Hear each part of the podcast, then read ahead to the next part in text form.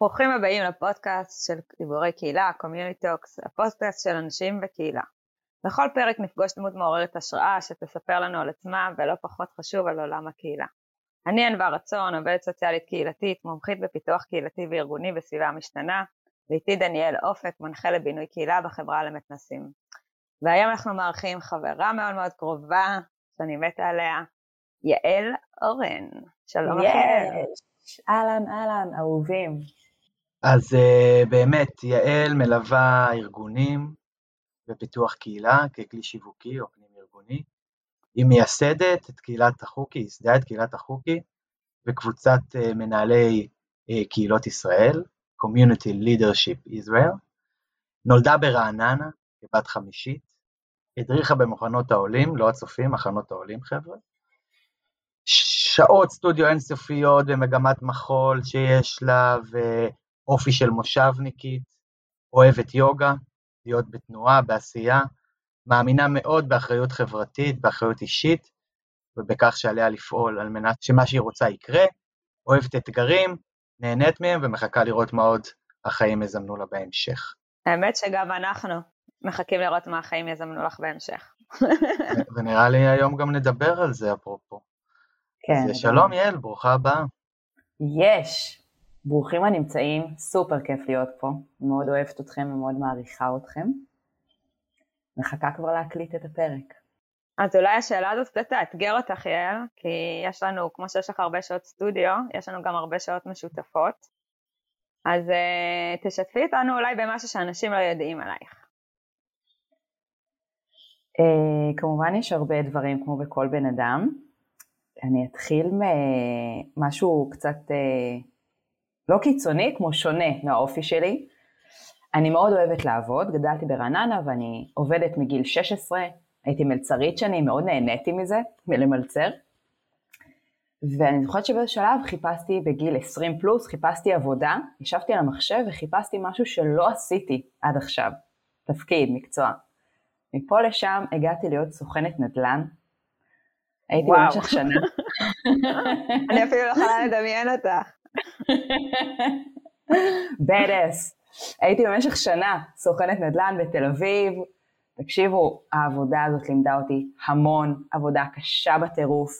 תשע בבוקר עד שבע בערב, יום שישי עד שתיים בצהריים. אמ, זה המון התנהלות עם אנשים. זה לקרוא אנשים בכל צורה, גם האלה שבאים לטייל ורק כזה להתרשם מדירות, או הרציניים, או אלה שיש להם כבר עשר דירות. זה פשוט מרתק. אנשים מכל הארץ, מכל המגזרים, מכל הגילאים כמובן. כן, למדתי המון בעבודה, זו אחת העבודות שלימדו אותי הכי הרבה. היית טובה בזה? הייתי, אני מעמידה טובה, קודם כל, אין, יחסית אין הרבה נשים בתחום, אז זה כבר אה, נקודת פתיחה יותר טובה. אה, וכן, לרוב מי שגם בא לקנות זה הגברים. אמ, אז כבר מבחינתי, אם את יודעת איך להשתמש בזה בקטע חיובי, אז אני מאמינה שהייתי טובה, ושם גם הבנתי אבל שמכירות ברמה הערכית זה לא עבורי. זה מכירות לכל דבר ואתה צריך למכור, למכור סיפור, למכור הצגה, על מנת לסגור את העסקה.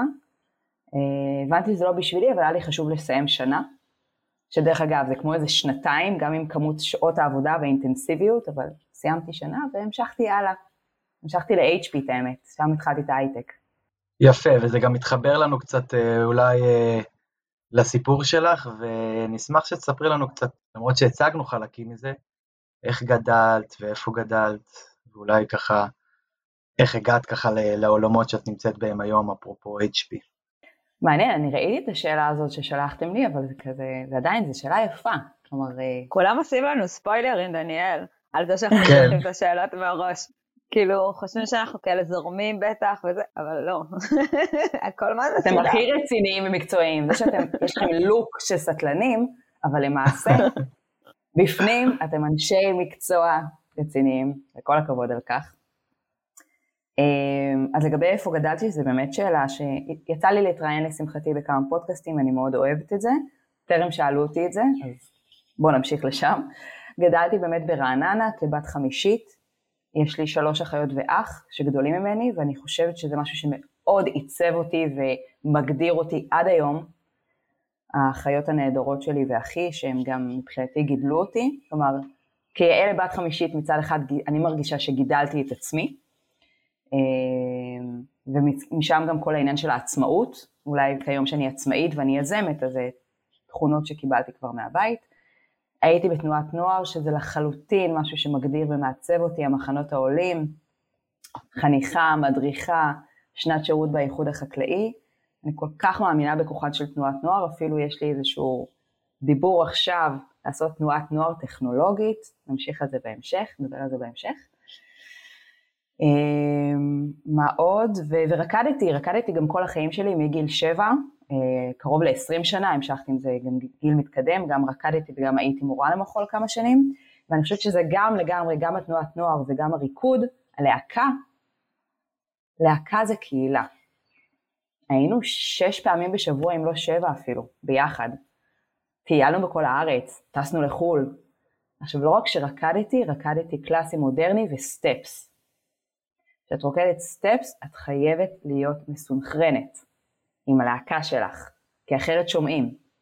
התברכתי גם, דבר אחרון אני אגיד שהתברכתי בזה שכשגדלתי ברעננה בסטודיו, אחת הנשים שאני יותר מעריכה בחיי, קוראים לה צביה ברומר, והיא הייתה מנהלת המרכז למחול.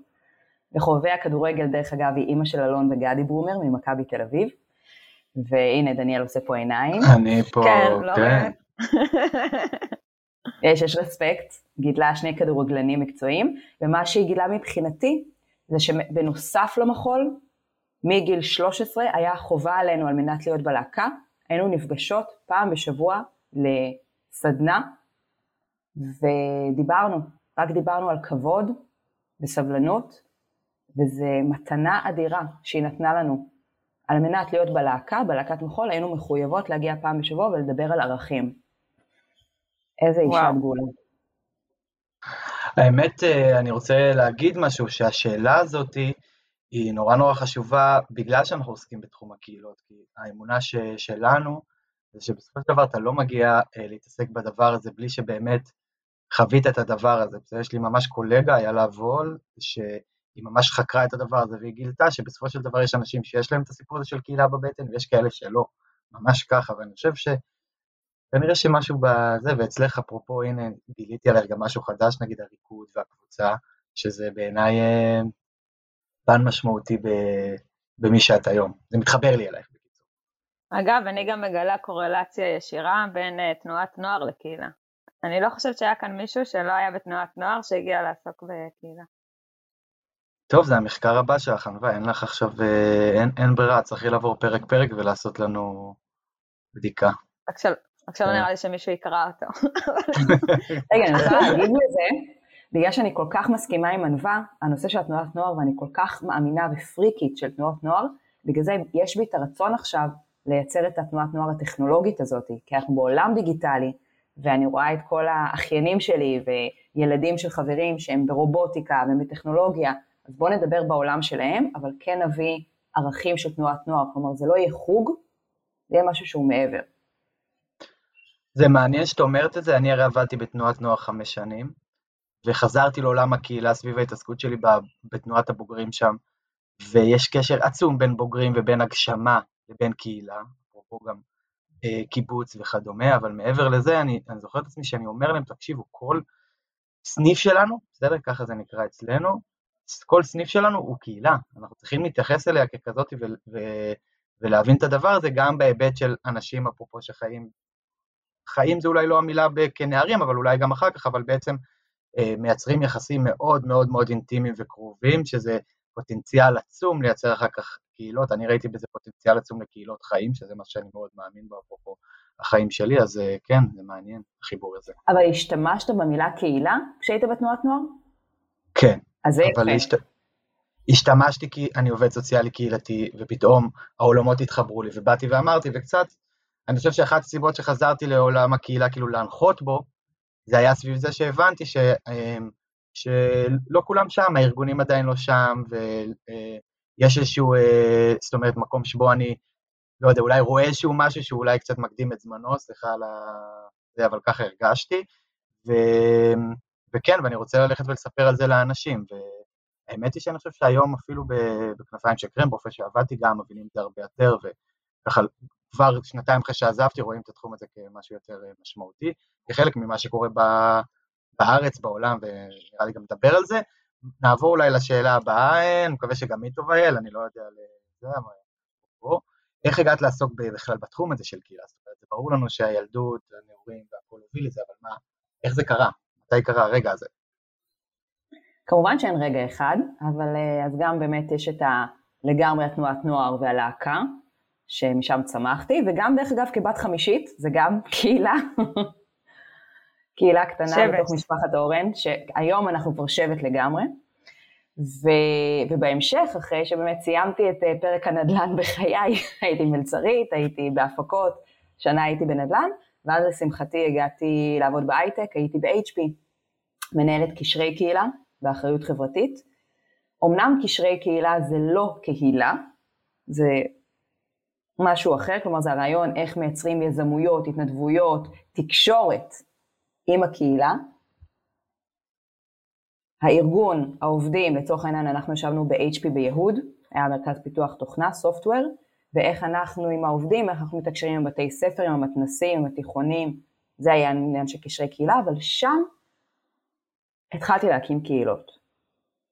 הקהילה, קהילה אחת שהייתה זה בעצם קהילת המובילים, מובילי ההתנדבות. היו 20 מובילים עבור 250 מתנדבים בתוך HP, ייצרתי מהם קהילה, ייצרתי מהם סיירת. לא קראתי לזה בזמנו קהילה, אבל היום אני מבינה שהשתמשתי במתודות של קהילה. זה אחד, ושתיים, הקהילה הראשונה שאני לגמרי יכולה להגיד שהיא הקהילה הראשונה שהקמתי, זה היה פורום עסקים. פורום מנהלות קשרי קהילה ואחריות חברתית, שהוא גם קיים עד היום, אנחנו אפילו נפגשות היום בזום, אני מנהלת אותו כבר חמש שנים, והוא נוצר מתוך צורך, מתוך הבדידות שלי בתפקיד. הייתי אשת מקצוע, מנהלת אחריות חברתית, והייתי מאוד בודדה בתפקיד, לא היה לי קולגות להתייעץ איתם, וכתוצאה מכך החלטתי להקים את הפורום, ואז התגלגלנו לאחוקי, הייתי צריכה זרוע דיגיטלית, וכו' וכו'. את חייבת מילה קצת על החוקי, כי האמת שזה פשוט, ככה אנחנו הכרנו, ונראה לי שאפילו יש מצב שככה אני וענווה הכרנו בדרך כזו או אחרת. יש. Uh, החוקי, שזה ראשי תיבות של אחריות חברתית וקהילה, קבוצה בפייסבוק, מוזמנים להצטרף למי שמעוניין. נוסדה מתוך, כמו שאמרתי, הפורום עסקים. היה את הפורום עסקים של מנהלות אחריות חברתית וקשרי קהילה במגזר העסקי, שזה אינטל ושטראוס ובנק לאומי ודלי אמסי, אלביט וכדומה, וכעבור שנה שעבדנו ביחד הבנתי שיש לי צורך חדש. בא לי שעוד אנשים כמו דניאל אופק, ענווה רצון וכו' וכו', יצטרפו אלינו, ידעו, יקבלו את התכנים ויוכלו להעביר אותם הלאה.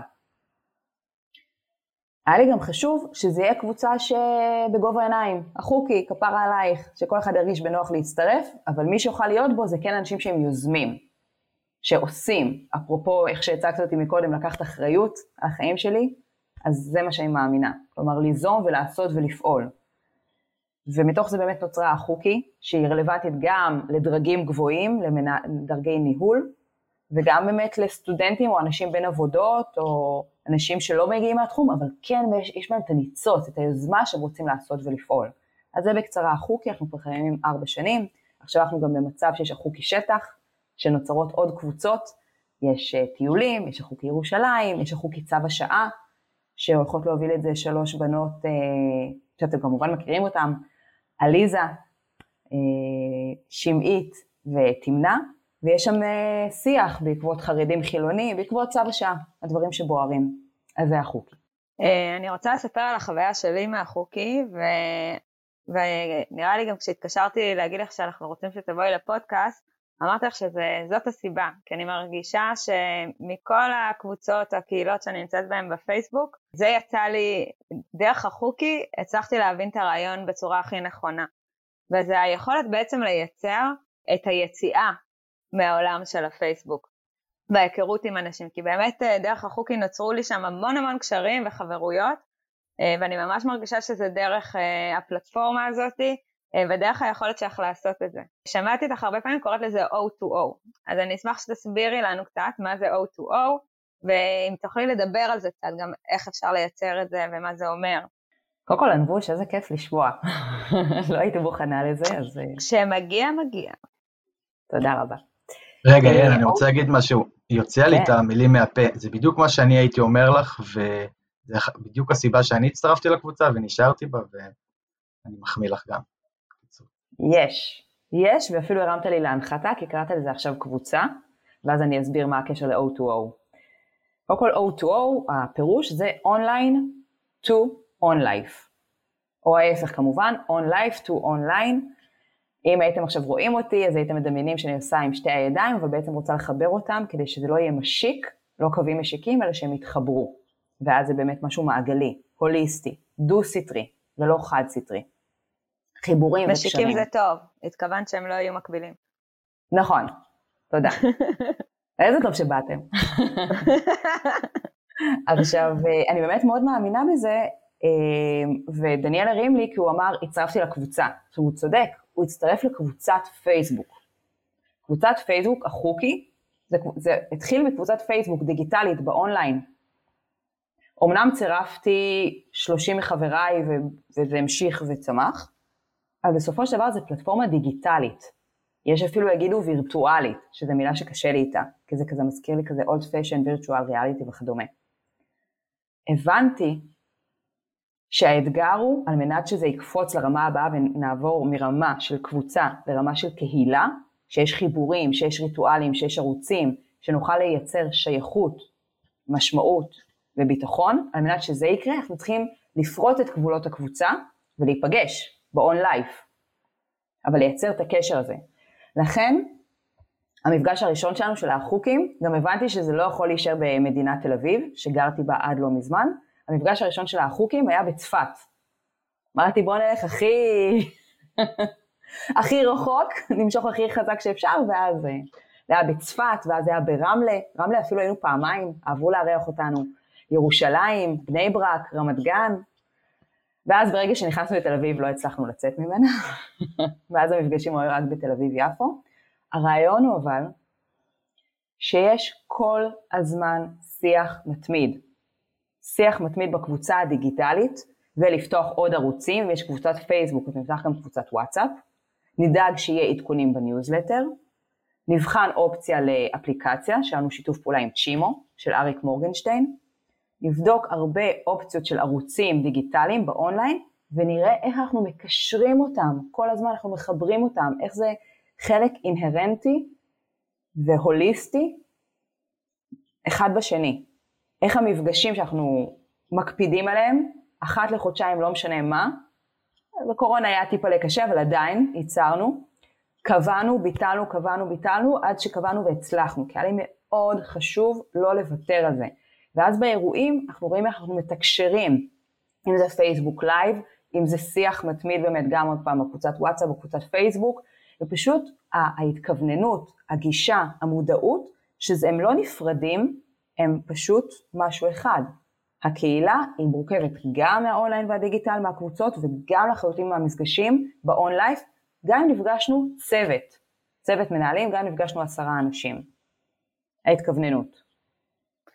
אז שמעתי אותך באמת הרבה פעמים מרצה על אה, מה זה קהילה, ואחד הדברים שהסברת זה גם על הערוצים השונים, אה, שאני חושבת שזה קצת מה שאת אה, מזכירה עכשיו. נכון, אז uh, השימוש בערוצים השונים, שזה יכול להיות, אם שנייה אני מורידה את זה אפילו הכי down to earth לדברים הכי פשוטים, אם זה ה story, או אם יש כמובן את ה story שנקרא סטטוס בוואטסאפ, טיפ, תשתמשו בסטטוס, ב story של הוואטסאפ, אתם תגיעו לקהלים חדשים לחלוטין. אני שמתי לב שברגע שאני משתפת ומפרסמת שם דברים, א' כל, פונים אליי אנשים שלא דיברתי איתם שנים, זה אחד, כל פעם מחדש, כי אני פשוט שוכחת לעשות את זה, אז שאני עושה את זה אחת לכמה חודשים. שתיים, יש שם הרבה מהמגזר הדתי והחרדי, אז זה מגזרים חדשים.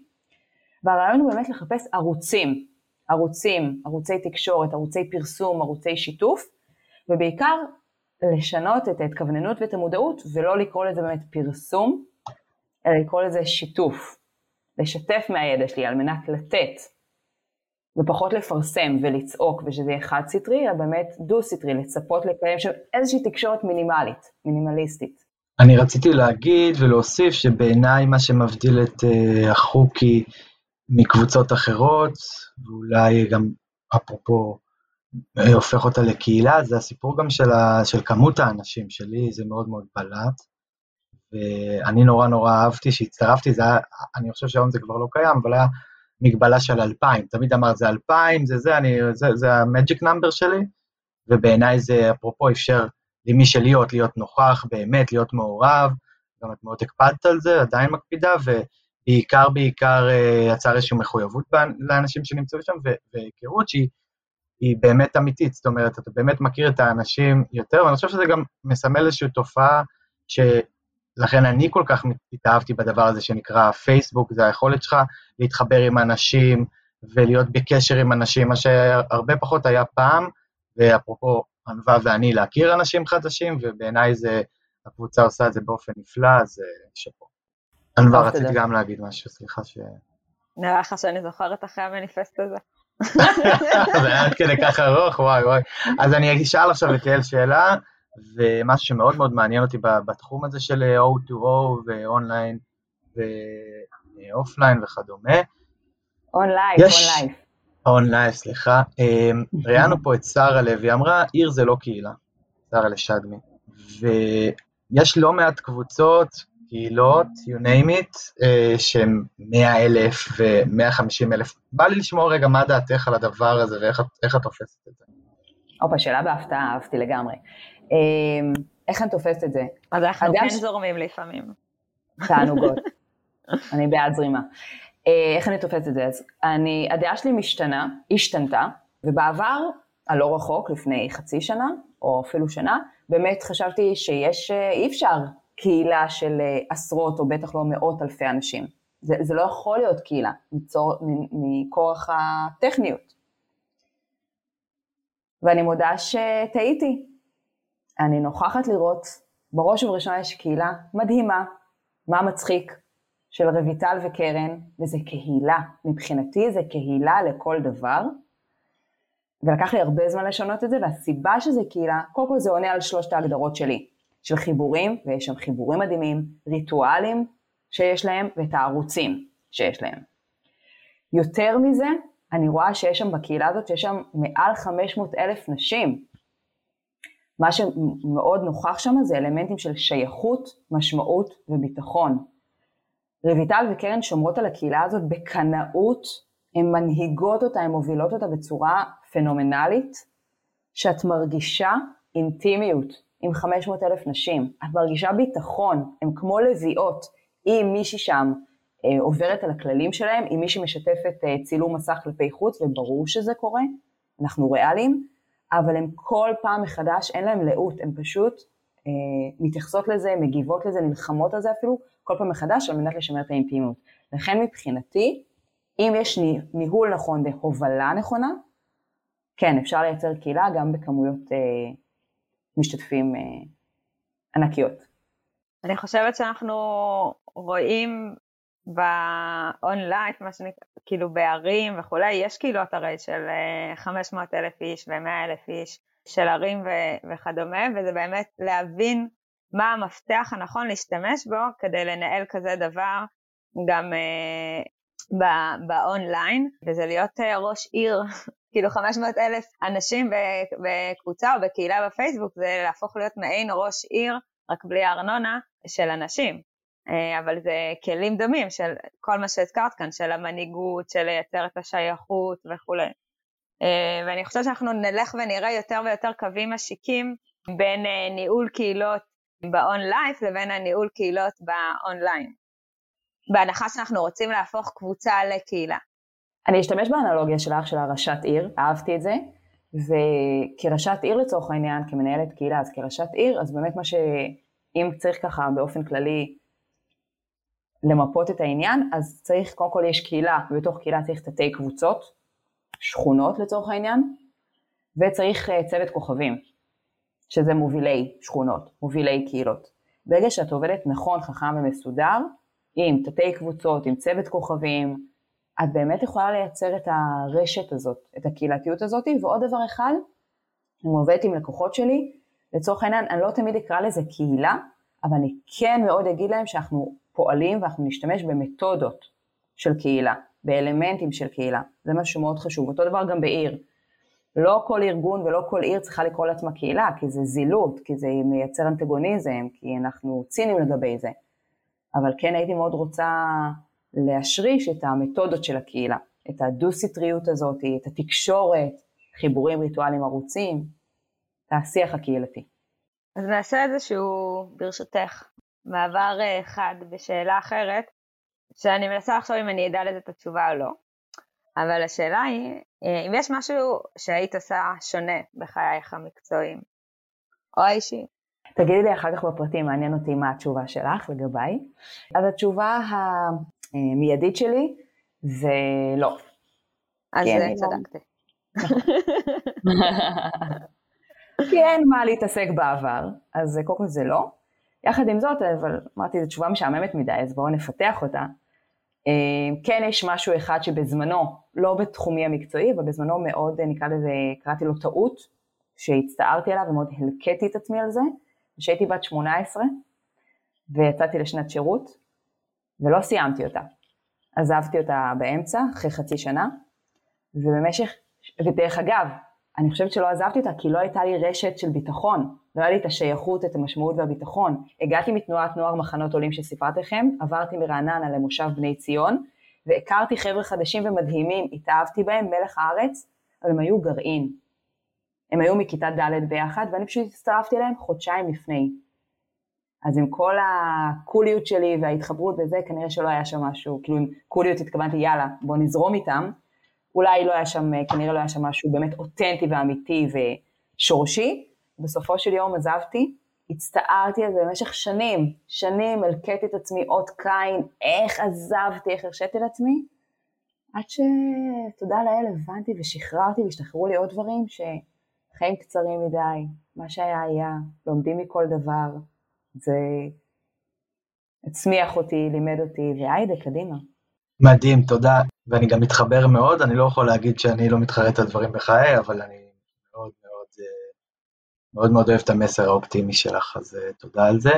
ואני רוצה שתתני לנו, לנו, זה לא לי ולענווה, זה למאזינים שלנו איזשהו טיפ אה, שיש לך על עולם הקהילות, על עבודה עם קהילות. אני חושבת שיש לי מספר טיפים, אבל אני אנסה ממש לצמצם את עצמי. אז אחד זה עניין של הקשבה. אפילו בכמה דקות לפני שעלינו לפודקאסט, אז היה לנו שיח פנימי שלנו, ודניאל שאל אותי מה נשמע, אז כזה שנייה, כאילו, לקח לי שנייה להגיב לו, כי מבחינתי אפילו הקשבתי לשאלה, כלומר, לא, לא ישר קפצתי להגיב, אז uh, אני משתדלת גם כמנהלת קהילה, גם כמלווה וגם באופן כללי, כלומר, קודם כל להקשיב לצד השני ככל שניתן, זה הטיפ הראשון. וטיפ נוסף, שהוא מאוד פרקטי מבחינתי, הוא גם בלתי נגמר, לפחות עד כה, לבוא בגישה פתוחה לקהילה שלך, לצוות שלך, לא לבוא עם ציפיות. כלומר, לא לבוא עם ציפיות במובן של, רגע, היא אמרה לי שהיא תעשה ככה, היא הבטיחה לי, היא אמרה שהיא תוביל. לא, כלומר, את עושה את שלך, את כמנהלת קהילה מובילה, כל מי שמצטרף, כל מי שרוצה זה בונוס. אל תצפי כי אז תתאכזבי. כלומר, לא לצפות כי את לא מאמינה בהם, פשוט אל תבואי בדרישות. זה אולי הכוונה שלי, שבאמת אה, לא לצפות זה אולי נשמע לא טוב. התכוונתי אל תבואי בדרישות, זה יותר מדויק, סליחה. אל תבואי בדרישות.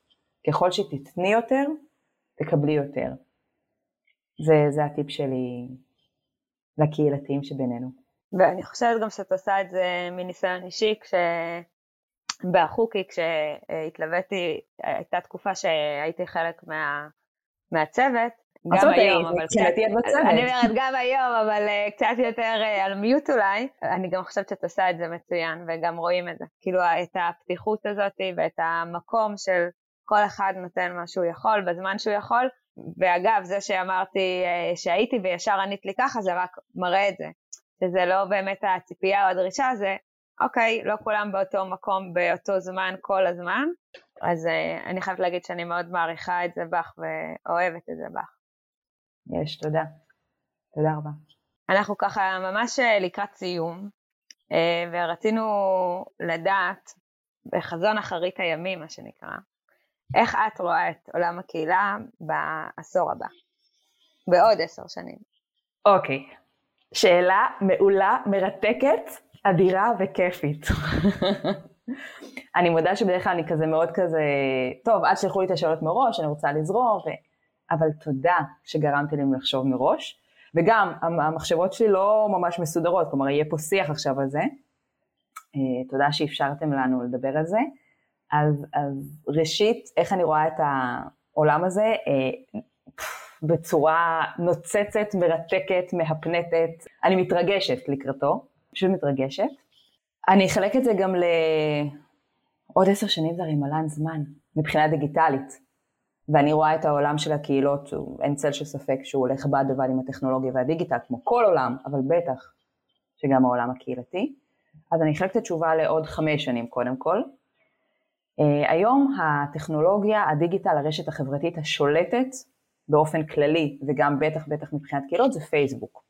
ראשית, לדעתי פייסבוק לא תהיה נוכחת עוד שלוש או בטח חמש שנים. בטח שלא בתחום הקהילות, ואני אפילו לא בטוחה שבפרט, ואני אפילו מחכה לזה, ואני מצפה לזה, שכבר פייסבוק תרד. אה, על אף שאני משתמשת אדוקה של פייסבוק, על אף שהייתי נציגה של פייסבוק העולמית בזמנו ב-CLC, יחד עם זאת יש דברים טובים, יש דברים פחות טובים, אני חושבת שצריך אה, למנף את היתרונות, והיתרונות יגיעו בדמויות של אפליקציות אחרות. יש שלל אפליקציות שמתפתחות עכשיו, אפליקציות, מערכות הפעלה, אופציות טכנולוגיות ודיגיטליות לניהול קהילות, פשוט פלטפורמה לניהול קהילה, ואני מחכה לראות איך הם יתפתחו, ואין לי צל של ספק שהם יתעצמו. טוב, זה לא מונולוג, יש לי עוד דברים להגיד, אבל בואו שנייה תגיבו לי על זה. לא, לא, תגידי, אתה רק בעוד חמש שנים, יש לנו עוד חמש אה. שנים לשמוע. נהדר. אה, אוקיי, העניין של ה-O2O באמת ילך ויתחזק לחלוטין, אין הפרדה, אנחנו לא נשארים רק בקהילות אה, גיאוגרפיות, קיבוץ, בית כנסת, מתנ"ס, ואנחנו לא נשארים רק בווירטואלי ובדיגיטל, זה לגמרי יתחבר. אנשים צמאים, צמאים למגע, צמאים לקהילתיות. אה, יובל נוח הררי, פרופסור דוד פסיג, שאמרו באמת שהבדידות, שגורם המוות מספר אחד בעולם עד לפני שלוש שנים, ארגון הבריאות העולמי הכריז את זה, לא אני ולא אתם, בדידות זה גורם המוות מספר אחת בעולם, בני נוער שמתאבדים בגלל הרשת החברתית, יש בה המון דברים רעים. תחלואה של הגיל השלישי עולה, כי אנשים לא יוצאים מהבית, כי אנשים בודדים, כי אנשים לא נוגעים, מתחבקים ומרגישים אחד את השני. כולנו יודעים את זה, דיברנו על זה בטח אלף פעמים, הבדידות, לכן אין צל של ספק שאנחנו רק נלך ונתעצם בנושא של קהילות, אני יודעת את זה, אני, זה ברור לי כשמש, וכתוצאה מכך גם ה-O2O. קודם כל, לי, אני רוצה גם, בא לי לנעוץ תאריך ביומן שלנו, שלושתנו. אני יודעת שאתם תישארו בעולם הקהילות, ובא לי לעשות את השיח הזה. עוד, אה, מה אנחנו היום? 2021, אז ב-2031. קבענו. תזמני, תזמני אותנו כבר עכשיו. גם יומן די נהיה, יומן. כן. את יודעת שכשראיינו לפודקאסט את שמואל מקהילה מיטיבה, הוא קרא לזה שבאמת הקהילות יהיו קהילות היברידיות. כאילו אני חושבת שאם צריך לחבר את ה... לתת אה, כזה כותרת למה שתיארת כרגע, זה ממש, אה, זה ההיברידיות של הקהילתיות אה, שתיווצר. יפה, קודם כל זה נשמע כמובן מאוד מצלצל יפה, ההיברידיות של הקהילתיות, קניתי. אני אמשיך את מה שאמרת היברידיות, כי יש לי עוד איזושהי סברה אחת. אם אנחנו מדברים על עוד חמש או עשר שנים, אני בטוחה שיהיו יותר נשים מנהיגות, וכתוצאה שיהיו יותר, זה, זה עובדה, ואנחנו הולכים לשם. אפילו בבוקר יום כזה, אה, שהארץ גועשת אה, תחת אה, שלטון גברי, אין לי צל של ספק שעוד חמש שנים ועשר שנים יהיו, תהיה הנהגה נשית רחבה, וכתוצאה מכך, נשים יש להם שיח אחר, יש להם שיח הוליסטי, שיח של הקשבה, שיח מקדם. לגברים יש אגו, אבל אנחנו רגישות. כלומר, אנחנו מוציאות ומשתפות את זה כנשים. בכלל כל החוויה הנשית מאוד אה, נוכחת אצלי בחשיבה, בהוויה, בזהות שלי. אז אם אני מקשרת את זה עכשיו, את השיח הנשי לקהילה, ואיפה נהיה עוד עשר שנים, תחת הנהגה נשית, הקהילות יהיו מונכחות, נוכחות, אנחנו נלמד על זה בבתי ספר. בתי ספר הכוונה שאם אנחנו לצורך העניין אה, עכשיו אנחנו רוכשים כישורים כמו למידה וכדומה, עוד כבר עכשיו ובטח שעוד חמש שנים אנחנו נרכוש skills אחר, skills כישורים חברתיים. כי אנחנו הרי לא נצטרך לשנן, כי אנחנו במהפכת המידע. מהפכת המידע זה אומר שיש לנו את כל המידע שלנו בסמארטפון הקרוב לכיסנו. כתוצאה מכך אין צורך ללמוד תאריכים בהיסטוריה, אבל יש צורך בלייצר כישורים חברתיים, בלייצר נטוורקינג, בלייצר אה, אפשרויות פיתוח וקידום, גם חברתיות וגם מקצועיות כמובן. אגב, קשור, אה, לא קשור לקהילה, יצא לי לעבוד די הרבה במדינות פתחות, אה, והרבה פעמים כשמגיעים ומעבירים סדנה, אז בהתחלה הייתי מגיעה ומעבירה סדנאות כמו שאני מעבירה בארץ, ומשהו לא עבר שם טוב, וניסיתי לשבור את הראש מה, מה ההבדל, מה ההבדל. ופתאום קלטתי שהדרכי למידה אה, בבתי ספר שם מאוד מבוססים שינון, מה שהקשה מאוד על שיח חשיבתי, שמעלים אה, שאלה, אה, או כשהייתי שואלת מה למדנו היום, ממש היו מדקלמים לי את כל מה שלמדנו, והייתי צריכה להגיד, אני יודעת, אני לימדתי את זה, אבל כלומר, מה התובנות? אה, וזה לקח לי המון המון זמן לרכוש כלים, איך להעביר סדנה ב setting שונה, ואת אומרת בעצם נצטרך לקחת את זה אפילו צעד יותר אה, גדול מהצורת לימוד שלנו היום בישראל, שזה כן דרך חשיבתית, אבל אולי גם דרך אה, ביקורתית לא במובן הרע שלה, אלא במובן שנוכל לנהל שיח ודיאלוג על מה שאנחנו לומדים. אני רוצה לומר שלמדתי איזשהו משפט מרוני קנטור, שגם התראיינה פה, וזה משפט של ביל בישופ, ואני מתרגם אותו, אבל, אבל זה, זה כאילו, אני מקווה שזה קרוב למקור. והוא אומר שפעם אנשים, בסדר, היו נולדים לתוך קהילה ומחפשים את דרכם אינדיבידואלית, והיום אנשים נולדים אינדיבידואלים ומחפשים את דרכם לעולם הקהילה. התוספת שלי שהרבה פעמים, אפרופו מה שאמרת לגבי הבית ספר, שהם לא תמיד יודעים איך לעשות את זה. ואני חושב שזה, לפחות בדורות היותר צעירים, ואני אמרתי מקודם, עבדתי עם בני נוער, הם לפעמים אבודים, אפרופו, זה לא רק הבדידות בקרב קשישים, זה גם בכלל מגפה. הבדידות היא גם בקרב בני נוער, ואנשים שלא יודעים איך לתקשר אחד עם השני, ואין להם את, את מערכות התמיכה וכאלה, ולי, לך ולענווה, שאנחנו יושבים פה, שגדלנו לעולם קצת אחר ושונה, זה אולי קצת אה, די ברור, אבל אה, להם קצת פחות, אני חושב שזה גם המקום שלנו בעולם, אה, גם, גם להנכיח את זה וללמד את הדבר הזה. יאלי, יש לך אה, כמה מילות סיכום שהיית רוצה ככה לקחת את כל מה שנאמר כאן על עולם הקהילות? קודם כל, וואו, איזה כיף. איזה כיף היה להתארח פה, ואיך פתחתם לי את הראש, ולראות את החיוכים שלכם, ולהרגיש אתכם. אני מרגישה שאני מרגישה אתכם, אז, אז תודה. המילת סיכום, מילות סיכום שלי זה שבאמת אני, אני יוצאת עם טק אווי משלי לגבי ה, לאן אנחנו הולכים קדימה, ושאיך אנחנו הולכים ללמוד את זה בבתי ספר ובמכללות ותיכונים, שיעור קהילה, שיעורי קהילה. כמו שיש כישורים, כישורים בחיים, איך מפתחים קהילה, כי ככה נשרוד. אז אני מצפה כבר ששלושתנו אה, נלמד ביחד באקדמיה, או שנקים אפילו אקדמיה ביחד, אקדמיית הקהילות. ועם זה אני יוצאת, אני יוצאת עם התרגשות גדולה להמשך החיים. טוב, אז uh, המון המון המון תודה, הגענו לסיום. שבוע הבא עולה פרק נוסף של uh, דיבורי קהילה, קומיוניטוק. מוזמנים להפיץ את הפודקאסט, בעיקר לכתוב לנו מה שבא לכם לשמוע בהמשך, את מי אתם רוצים שנראיין. קיצור, תרגישו חופשי להציק לנו. יש לנו גם ערוץ טלגרם בשם דיבורי קהילה ואתם מוזמנים להצטרף אליו. בתיאור של הפרק נצרף לכם uh, כל מיני כישורים, דברים שגם דיברנו ה... דיברנו עם יעל כרגע, אז תעקבו גם אחרי זה, ונשתמע. תודה רבה. יעל, תודה. תודה רבה. תודה, יעלי. אוהבת אותך. אוהבת אתכם.